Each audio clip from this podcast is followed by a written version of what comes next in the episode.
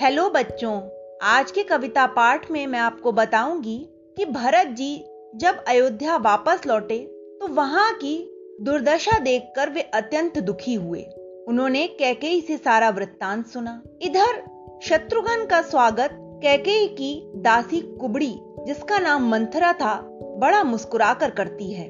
शत्रुघ्न कुबड़ी दासी को देखकर बहुत क्रोधित होते हैं और उसे दंड देते हैं। इसके पश्चात भरत और शत्रुघ्न श्री राम को वापस अयोध्या लाने के लिए चित्रकूट की ओर प्रस्थान करते हैं। मार्ग में उन्हें निषाद राज मिलते हैं। निषाद राज प्रभु श्री राम के बहुत अच्छे मित्र हैं। उन्होंने वनवास पथ की यात्रा में श्री राम की बहुत प्रकार से सहायता की होती है। मार्ग में चलते चलते भरत को प्रभु श्री राम के पद चिन्ह मिलते हैं। उन्हें देखकर भरत अत्यंत भाव विभोर हो जाते हैं। तो चलिए प्रारंभ करते हैं आज का कविता पाठ।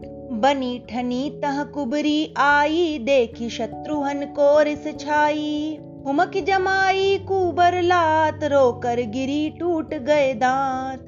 राम तिलक का साज सजाए, जाते चित्रकूट पत आए। जान निषाद कर रहा बंदन आए, भरत त्याग निज संदन अवधपुरी जन परम पुनीत, जानी निषाद राम हित मीत। मिलत परस्पर करि सत्कार, यथा योग्य समुचित व्यवहार। चरण चिन्ह मग देख राम के, बंधु परम प्रिय कृपा धाम के। भरत चरण रज शीश लगावे, प्रेम मगन तन दशा भुलावे। तो बच्चों, यह था आज का कविता पाठ। Okay, bye.